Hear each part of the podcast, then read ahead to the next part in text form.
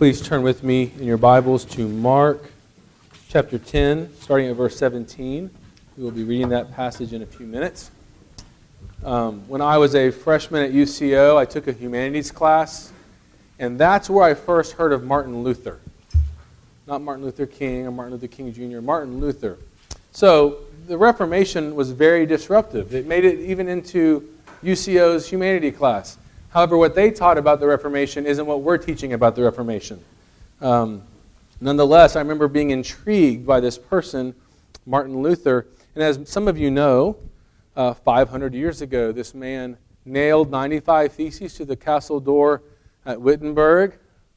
Um, and we are celebrating in October the five Sundays by going through the five solas of the Reformation. These are five doctrines that came out of the Reformation that, that all five emphasize the, the glory of grace, the importance of Christ, right?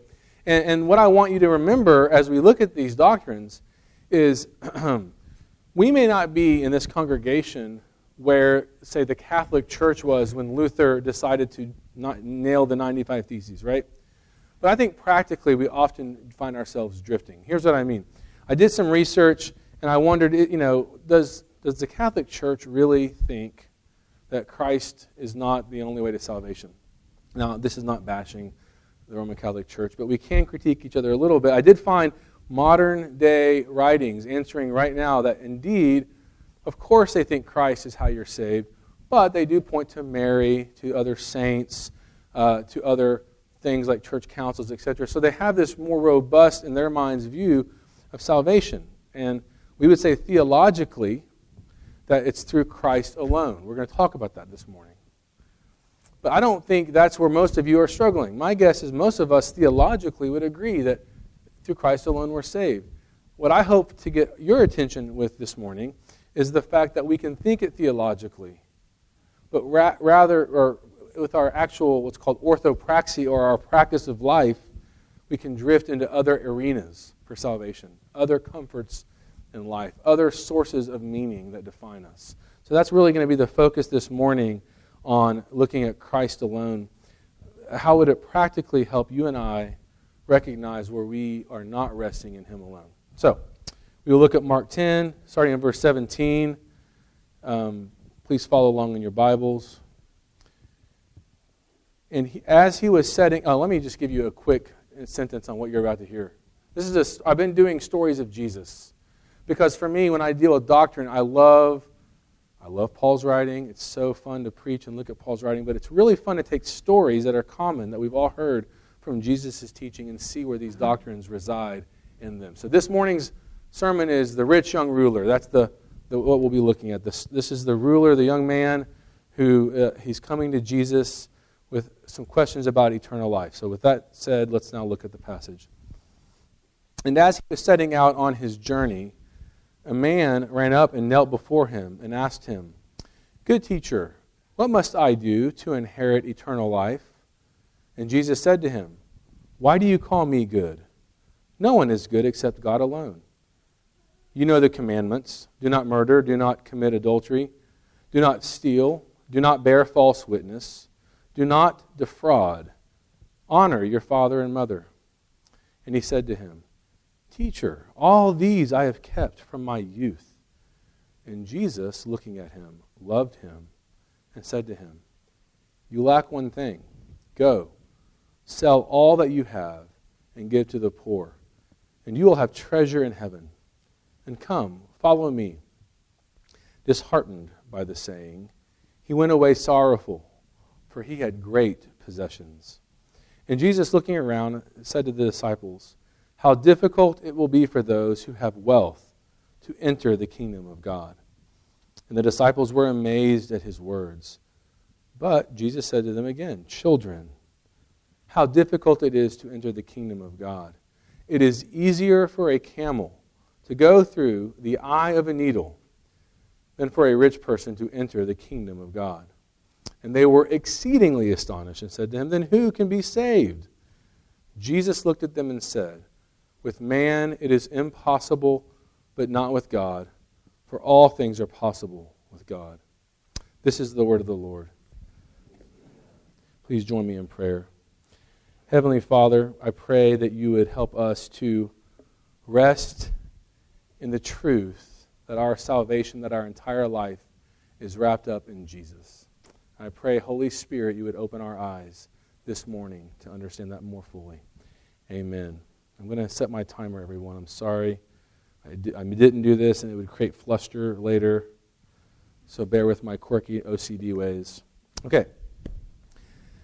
I've been reading lately about a, a, a psychological uh, theory called attachment theory. Brian Larison knows this theory, others know this theory. It's somewhat new for me, but it's this theory that our attachment to our mothers early in life, or the lack thereof, or the disruption thereof, really leads to later in life things that can be coming out in your, in your personality, etc. And so as I'm looking at some of the stories, there was a, uh, one of the first theorists was reporting that uh, hospitals, as an example, really didn't buy into this for many, many years. And in fact, in the 1900s, especially the earlier part, you know, when you brought a child to the hospital, often the parents were kept out because of germ theory. It's like we don't want any infection coming in to this area of order and neatness and structure. And so you would have mothers separated from their child, whether it's a few days, weeks, or months. And I just read some of the quotes from some of the parents who had received their child back healthy, recovered. But they would say things like, but it's a different child. They've come back with a different personality. There's, there's a lot of distrust, there's a lot of crying and weeping. And uh, one, care, one, one mother said it took almost a full year to get back to that, to that place where we were. Now, again, there's a whole lot to this theory, but here's what's going through my mind as I'm reading this is we are made for relationship. We are built for that. In fact, we are built for relationship with God, and it's been severed. And when Jesus comes into the scene, he is constantly saying to his children, to you and I, I want to have a relationship with you. I don't simply want to be one figure on the shelf, one sort of aspect to your life. You will thrive, you and I will thrive when we have him as the center of our life, as that relationship. And so, my question to you is where are you this morning with Jesus?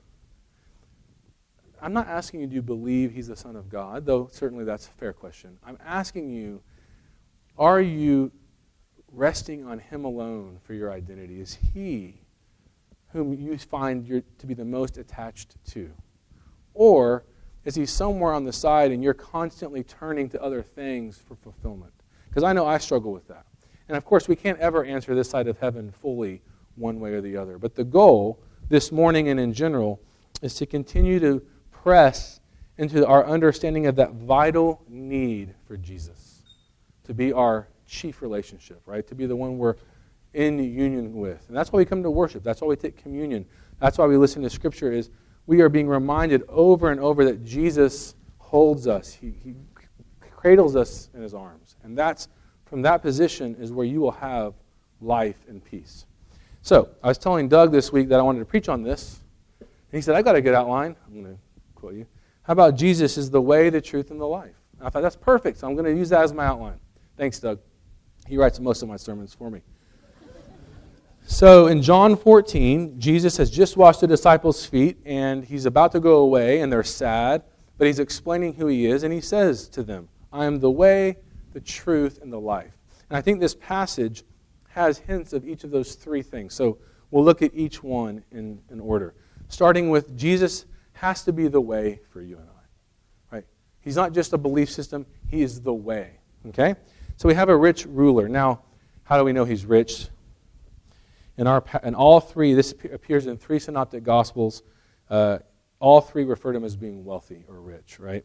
Also, one of them refers to him being young, and also, one of them refers to him being a ruler. So, what we have is a person who really has it all together at a very young age. Okay? Probably as a ruler, he's part of what's called the Sanhedrin. So, he's, he's a, even possibly a religious ruler. And he hears that Jesus is there and he wants to go ask this burning question. And the question, you can look at verse 17, uh, is this Good teacher, what must I do to inherit eternal life? That's a great question. I'm wondering if that question, I mean, I felt like growing up, a lot of people talked about heaven. and what, what happens after death. I don't hear that question as much. Maybe it's me. Maybe you can come tell me later or email me or whatever social media you prefer. But I'm not hearing that much permeating the consciousness of people in our culture. But for this man, and I'm hoping for all of us in this room, it's, it has a place that, that we really want to know how do I get to eternal life? Like, what's next?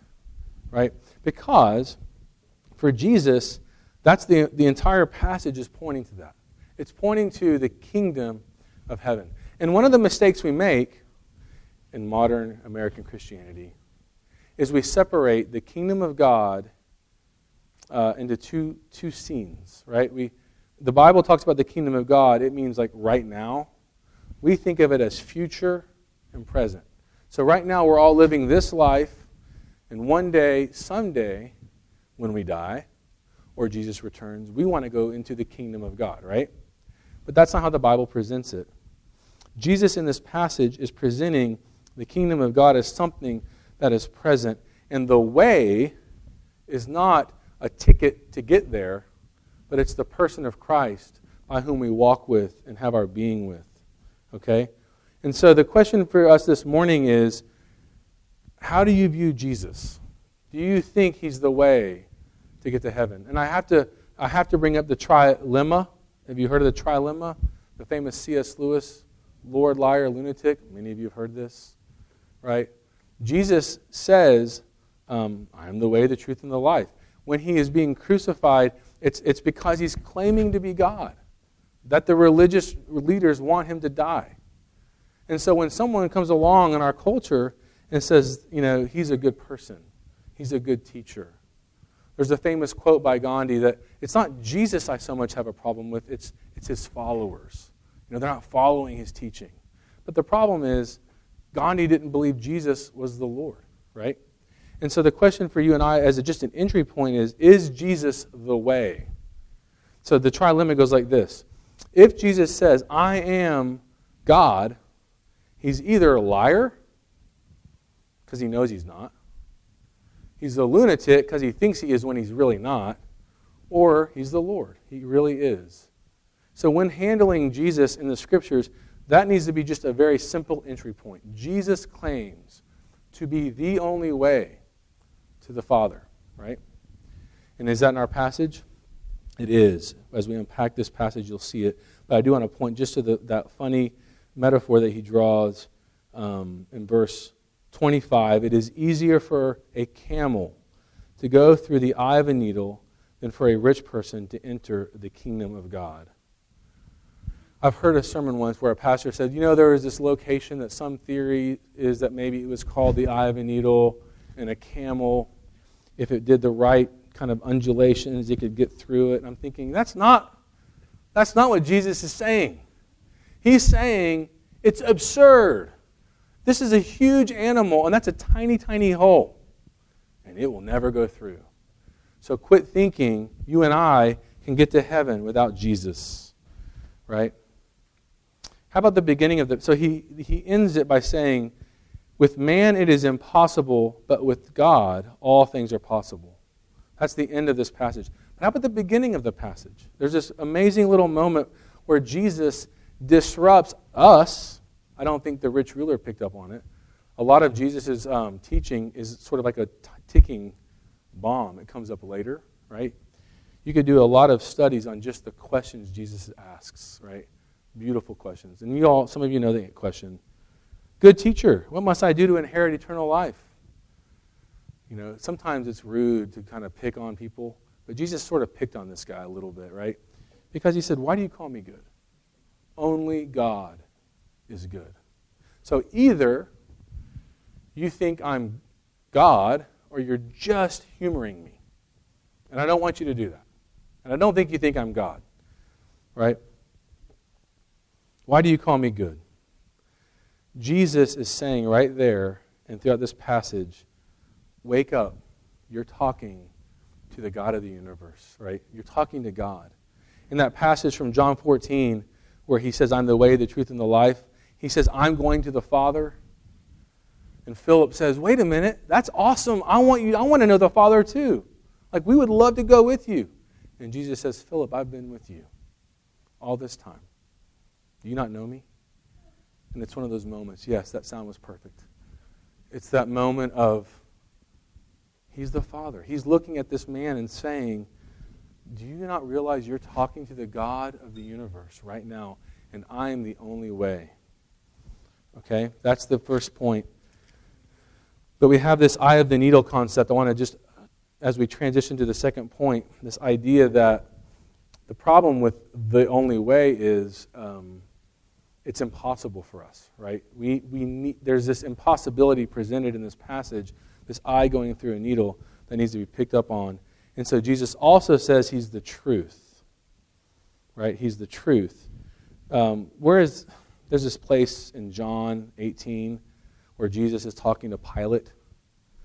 Uh, it's the longest discourse, I think, with Pontius Pilate and Jesus. And there's this moment where Jesus is, is answering him finally and says, You say that I am a king.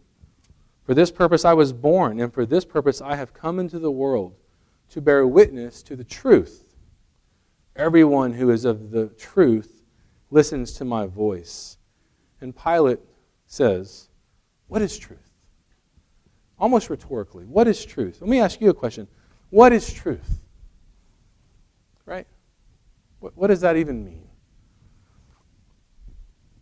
In our passage, it says this No one is good except for God alone. You know the commandments. Do not murder. Do not commit adultery. Do not steal. And in somewhat of a shocking moment of uh, just complete arrogance, we all want to run up to that poor person and say, Shh. What does he say? This ruler? I've done all that. I've since my youth, I have not murdered anyone, I promise. I've not committed adultery, and I've done all this great stuff. Well, in the Sermon on the Mount, we recognize that Jesus says, You've heard it said, do not murder. I say, do not even call your brother a fool, because that's murder. Right? The law is much larger than you think it is. You've heard it said, do not commit adultery. Even lusting is adultery.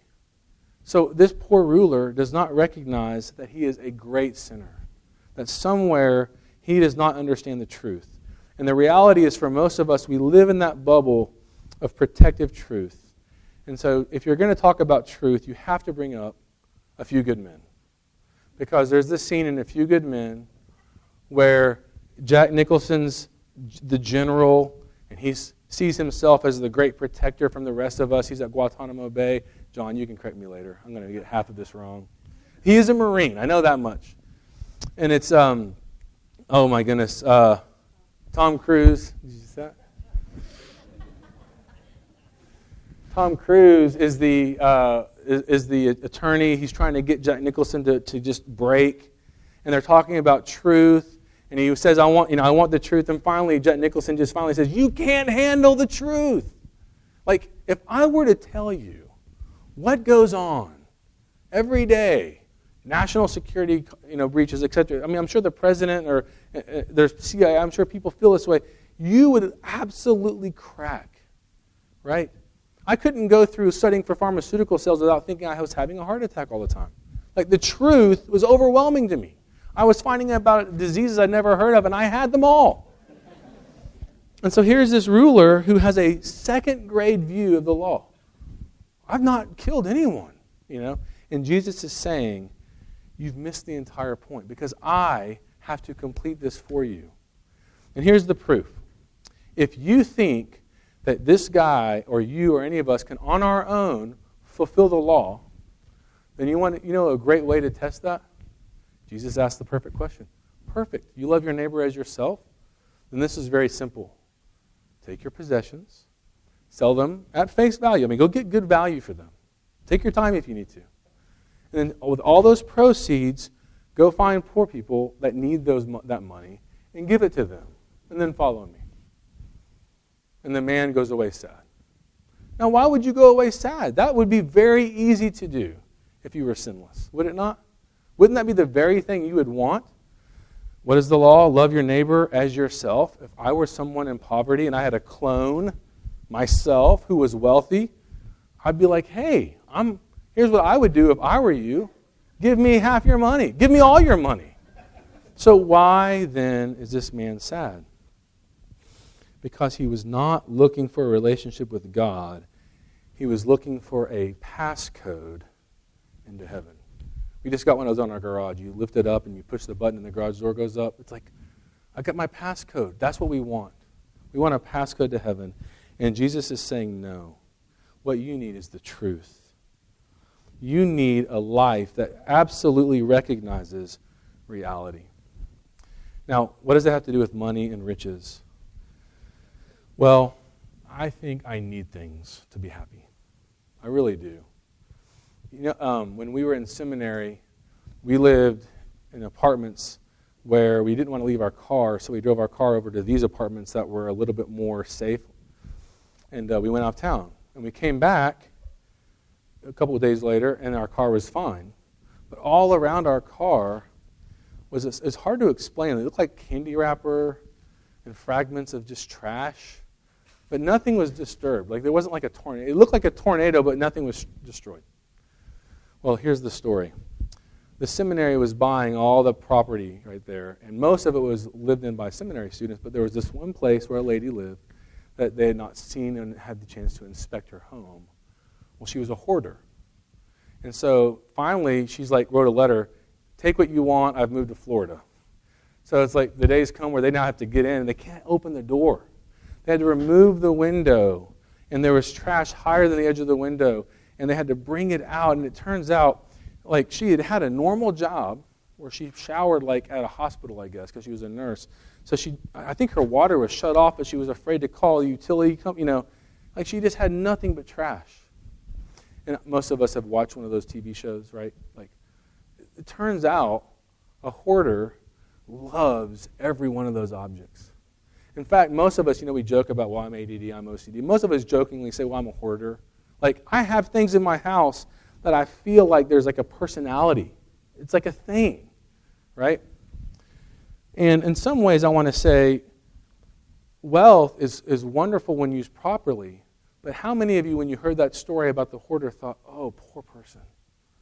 Oh, the slavery you must have been on. You can't even shower in your home. And here's Jesus talking to this rich person. He's saying, this will actually help you. You are so in love with your possessions, you are in prison right now. And I'm giving you information, truth, that if you would follow, you would be set free. Can we, make, can we cross that line? Can we, can we make that, that step? I'm not saying you have to go sell your possessions. What I am saying is there has to be this realization that our stuff, our identity, the things we think give us life, actually suck the life out of us because they don't point us to Christ. They don't cause us to rest in Him. He is the truth, right? And everything short of Jesus is marring the truth. It's, it's, it's, we're dumbing down. We're saying, no, I'm, I really love Jesus, but man, I really have to have this moment. I love Shane's story about the, the uh, football game. I didn't know he was an OU fan. Oh, is that OSU? Because we had a similar experience yesterday as OU fans. We thought we had lost that game. Um, but sometimes you have these moments. I'm, I'm, sitting down to watch the OU game, and I have a phone call. And I take the phone call, and I won't go into any details, but it was very sobering. And I came back to sit at the OU game, and Emily's parents were there, and we're watching. And it, it brought the game into what I'd call a very sobering, normal perspective. It's just a game. Right? That's what Jesus does. Jesus helps us by saying, stop thinking that thing, that person, that dream, that, I don't know, surgery, whatever, that's going to give you life.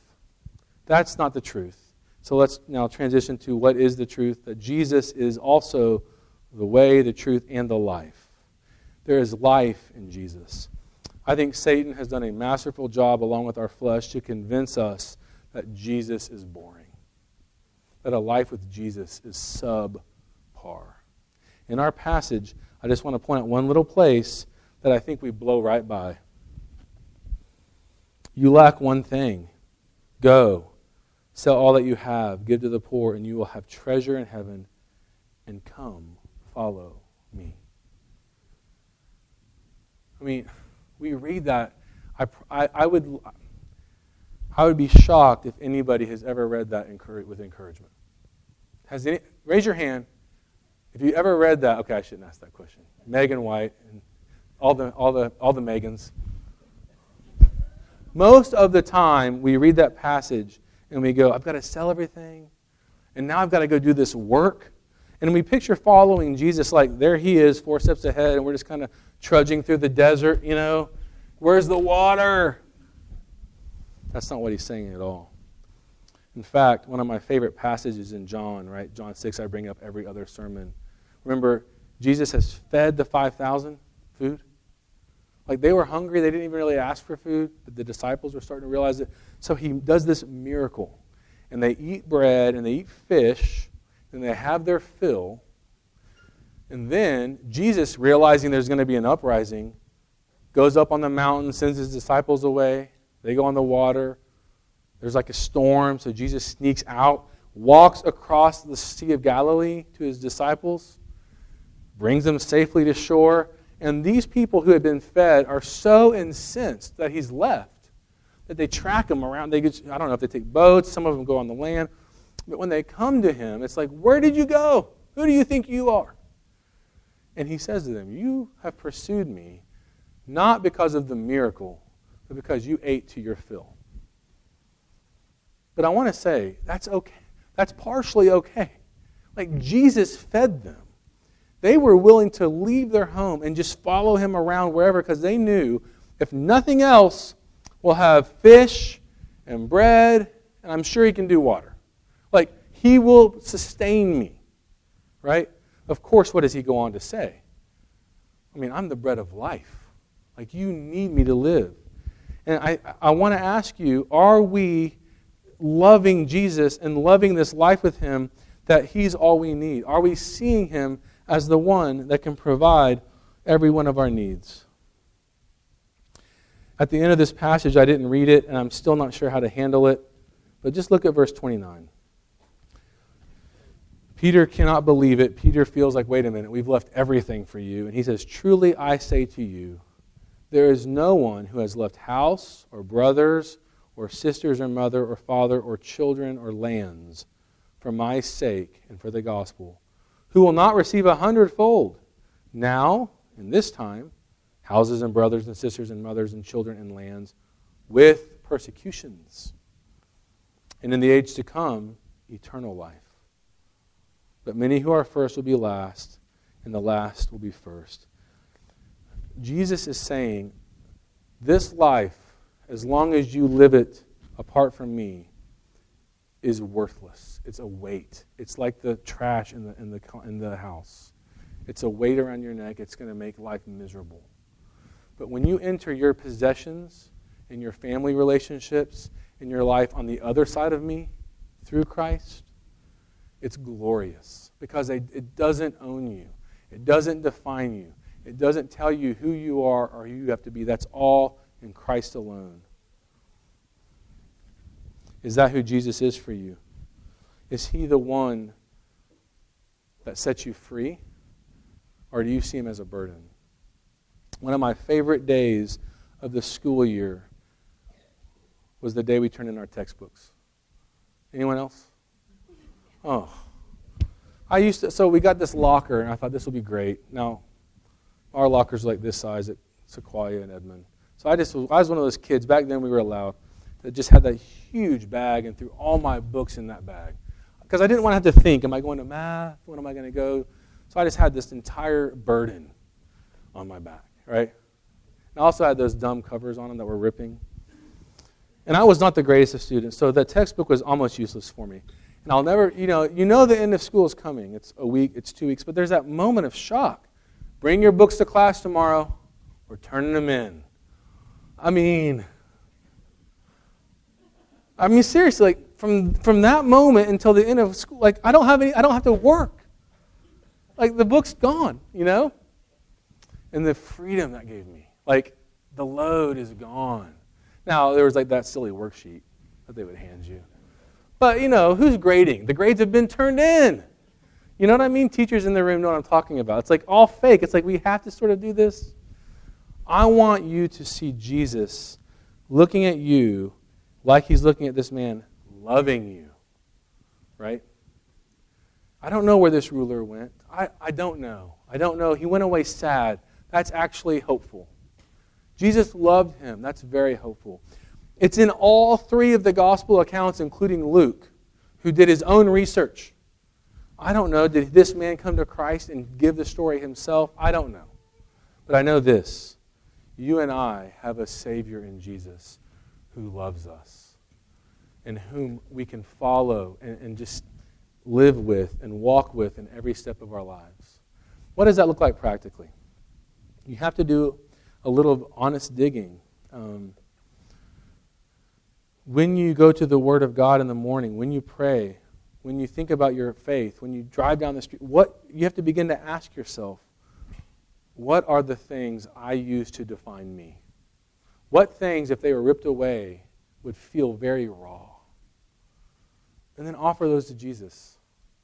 You don't have to, you don't have to be fearful that He's going to take away stuff, but just offer this fact that I'm not defined by these things. I'm defined by Christ alone. I could die right now.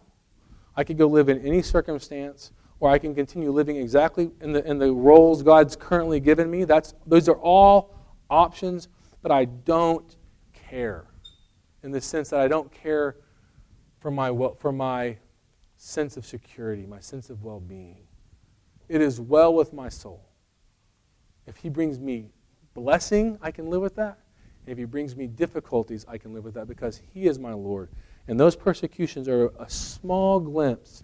And what we are longing for is one day, someday, to walk into heaven and see Him face to face. And let's let every day between now and that day be a day of loving worship of Him. Confessing the ways we run from Him, but embracing the reality that He is the only truth, the only way, and the only life we have. Let's pray. Jesus, this entire worship service has come through your scripture, the songs, the, the, confession. Lord, the, the quotes in this sermon all confess together that you are everything. That in you we have the full triune God, we have access to eternal life for glory. Yet, many of us, Lord, struggle to believe that. And we need your Spirit to open our eyes to that truth. And we pray this morning that the snares of this life would be diminished, that we would rest in you alone and confess the things that we look to that are we make idols. Help us to run from them to your arms. Amen.